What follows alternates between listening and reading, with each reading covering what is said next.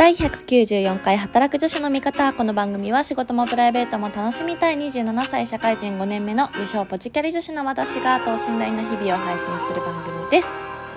ということでですね、えー、先日2月17日にちょっとフライングでというか先にツイッターで皆さんにシェアをしてしまったんですけれども、えー、ユニーク、U29 と書いて、えー、ユニークですね、さんの取材記事がついに公開になりまして、えー、なりました。ということで、ありがとうございます。嬉しい。そうなんです。ユニークはね、去年、あの、YouTube で先にもう、あの、そのインタビュー自体は配信されてるんですけど、その内容をね、あの、素敵に執筆いただいて、記事にしてくださって、あの、ちょっと私の昔の写真とかも入れながらね、本当に素敵な記事に仕上げていただきました。ユニークの皆さん、本当にありがとうございます。そしてですね、あの、結構それを個人のね、あの、プライベートアカウントとかでもシェアしたんですよ、インスタのストーリーとか。そしたら意外と本当にあの、リアルな友達とか、あの後輩ちゃんとか先輩とかそれこそね大学の頃の先輩で全然女性だけじゃなくってあの本当にお久しぶりの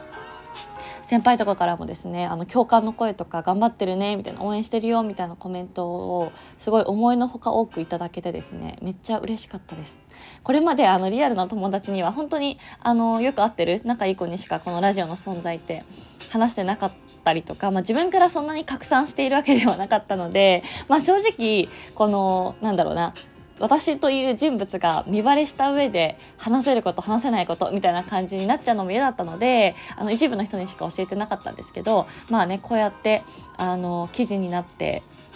いい機会かなと思ったので、まあ、自分の SNS にも貼ったんですけどそうそうやってなんかこうポジティブな反応が得られてすごい嬉しかったです。特にやっぱこう同世代の人とかからはもう共感しましたみたいなところをあのリアルな友達ももちろんなんですけどあの全然知らない方からツイッターの DM いただいたりですとかあとはですねなんとラジオトークでおなじみのチケボンさんタッスさんからもコメントいただきまして、本当に嬉しかったです。ありがとうございます。ということで、あの、これからもね、ちょっとこのポジキャリっていうのは、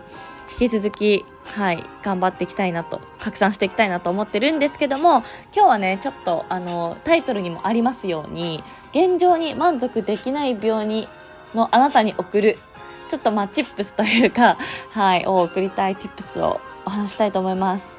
えっとですね、あの、この間私会社の研修というか、結構まあコーチング的なセッションを、あの、受けることができて、で、あの、ストリングスファインダーを久しぶりにやったんですよ。で、まあ、ストリングスファインダー皆さんも結構有名でやったことある人も多いと思うんですけど、あの、普通はね、こう本が売ってて、こう CD ロムだっけなんかこう、まあ、デジタルで1回入れるとその自分の診断ができるっていうやつだったんですけど今回私のやつはあの結構本格派のやつで34項目のランキングが出るっていうやつだったんですね。でかつその社内にいらっしゃるこうコーチングの資格を持ってる HR 系の人とワンワンしながらこう自分の強みを、まあえっと、どうこう仕事に今後生かしていくかみたいな観点でコーチングしてくれるセッションがあっていやもうめっちゃありがたいですよね。あんまりこうなんだろう今までそういう研修会社で受けたことってなかったのですごいありがたいなと思ってすぐ申し込んだんですけどでそこで出てきたね私のファストリングスファインダー第1位が最上思考2位がポジティブ。3位社交性。4コミュニケーション5着想っていう感じだったんだけどこのね最上思考っていうのが結構自分としてはねこう意外でまあその文字上でいくと例えばなんですけど、まあ、ベターではなくベストとか、まあ、こだわる突き詰めるみたいなところなんだけどなんかあんまりこう自分としてそのこの文字面だけ見てもあのしっくりは来なかったんですけどそのコーチングを受けていく中ですごく納得したのがこの最上志向の人ってあの基準がねその自分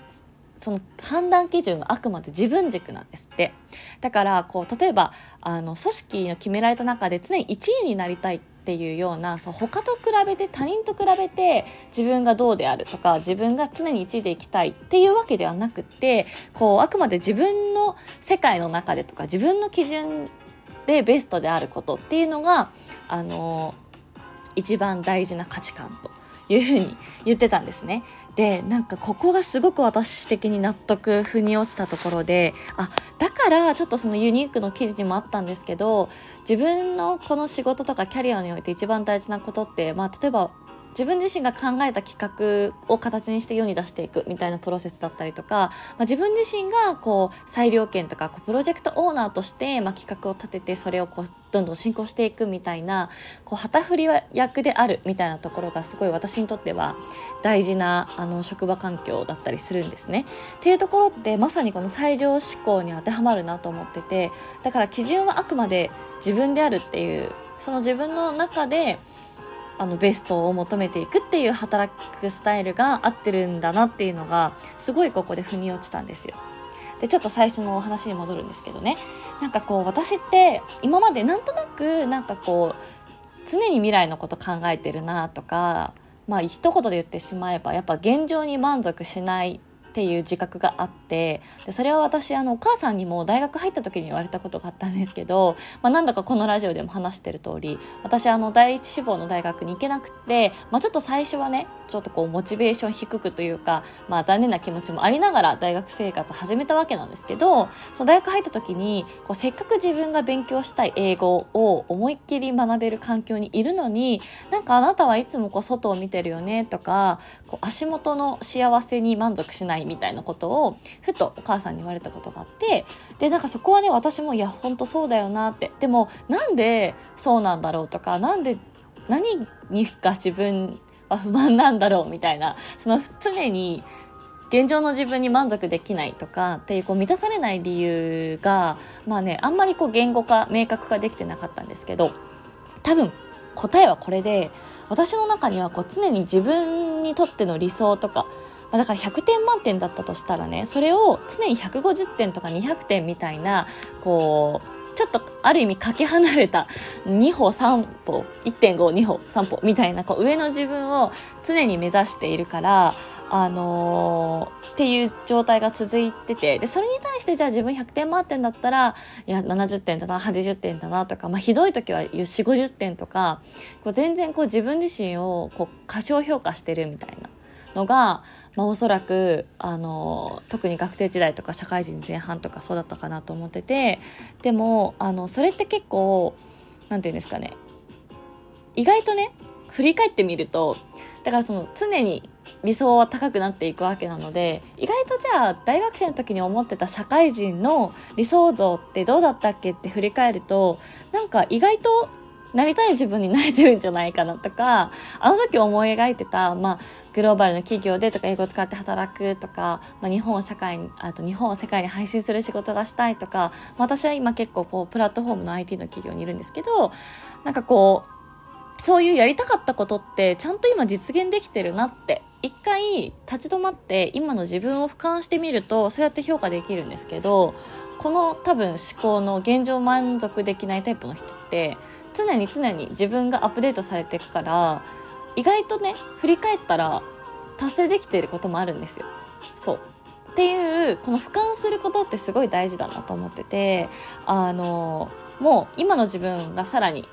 なんだろう、常にさ、前進していくから、理想もどんどん高くなってっていう、このね、まあ、ある意味、その、いわゆる自己成長とか、あの、好奇心旺盛みたいな感じで、プラスにも言えるんですけど、なんかこう、一生その自分に満足しないのは、それはそれで結構苦しかったりするので、あの、こう、立ち止まって俯瞰するって大事だなって思いました。でね、そのコーチングの人に、あの、コーチの人に言われたのが、こういうタイプの人って、やっぱその、あくまでさっき言ったみたいに、最上志向の判断基準は自分自身なのでその他人からなんそのがんその基準を理解されにくいんだって。だからなんでそんなに頑張ってるのとかなんでそんなにあのそのモチベーションは何なのみたいなことって私結構言われたことが多くてあの別にでも自分にその答えはなかったんですけど今まあ、このコーチングを受けて思ったのは、まやっぱりその自分の理想に対してっていうところに近づくために、まあ、今まで頑張ってきたんだなとか、頑張ってたんだなみたいなのを思いました。だからなんで頑張ってるのって言われても、いや別になんでだろうっていうか、まあ、やりたいからやってるとか、なんかそういう答え方しかできなかったんだけど、まあ、多分答えはね、そう、この理想の自分に対してなんか戦ってきてたんだなみたいなところをこのコーチングセッションとあの、を通して思いました。ちょっと今、とって言ったのは、実はね、この話をね、ちょうど、先週3連休あったと思うんですけど、3連休に前に YouTube に出てくださった、あの、楽天時代の先輩のなほさんと、そのご友人、ちょっとずっとアビーちゃんに紹介したいって言ってくれてた先輩と3人でこの話をずっとまさにしてて、この現状に満足できないタイプって、その他人と比べてどうかとかっていうよりも、その常に自分と戦い続けてる人多いよねっていう話をちょうどしてたんですよ。先週ね。で、今週このコーチングを受けたら、この最上志向の話が出てきたので、もうね、すべてが繋がって私の中で、あ、そういうことだったのかっていう風に腹落ちをしました。なので、あのー、結構これってもうね、思考の癖だと思ってて、私も振り返ると割ともう小学生ぐらいから常にこう、例えばテストで毎回60点とか70点とか取ってて、得意の教科でも80点とか、なんか9割いけないんだよな、みたいな自分にすごい、あの、苛立ちを感じてたりとかっていう時期もあったんですけど、なんかこの、もう癖づいちゃってる思考だと思うし、まあそれはある意味、さっき言ったみたいに自己成長とかっていう意味ではポジティブにもなり得るんだけど、一方で一生満足しないって結構自分で自分の首を首を絞めるので、あの、もし同じようなあの感覚を持ってる人がいたらですね一回今の自分をあの見つめ直すというか俯瞰して立ち止まってもうねそれをね100%として見てあげることもたまには大事なんじゃないかなと思いますというお話でした。ということでね、今日もちょっと時間いっぱいまでガーッと早口で喋っちゃったんですけど、ぜひ、あの、ユニキャリ、ユニークの記事、まだ見てない方いらっしゃったら、ぜひぜひポジラの皆さんにも読んでいただけたら嬉しいです。ということで、今日も最後まで聞いていただきましてありがとうございました。お相手は働く女子の味方、アビーでした。バイバーイ。